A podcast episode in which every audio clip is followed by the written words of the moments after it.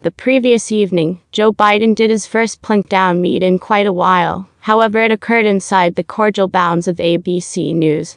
According to our standard course of action, he had some decrepit minutes. He likewise offered a truly odd response about his capacity to run in 2024 that presumably said significantly more than he implied it to say. Then, at that point, there was this noteworthy trade where Biden has gotten some information about Kamala Harris's case that nobody in the organization saw the Delta and Omicron variations of the COVID coming. I think it says a great deal regarding where the president really is. To begin with, has Biden been taking examples from Harris on giggling ungracefully and improperly when posed a genuine inquiry? Also, his response is a by and large untruth. A lot of individuals saw the chance of another variation arising, including his own CDC.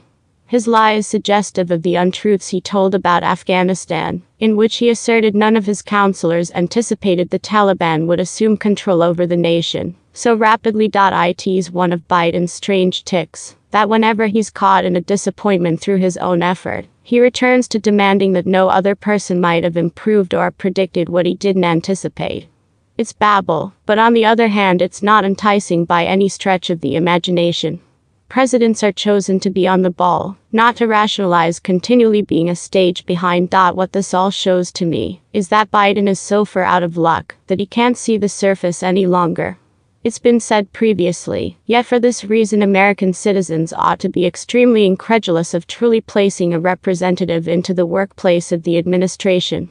Very regularly, they just come up short on the chief ability and mental sharpness to deal with the gig. Being a congressperson bears no relationship to being president. You sit back, have your staff members compose trash regulation, and you vote.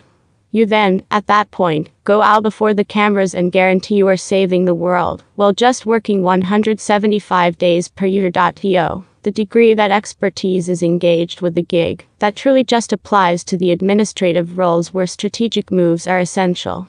However, that was never Biden's domain.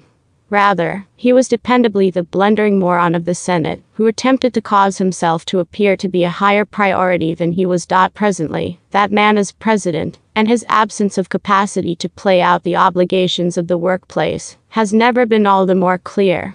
He can't do a meeting without venturing all over himself. His approaches have fizzled, and even with each inherent benefit gave to him by the Trump organization,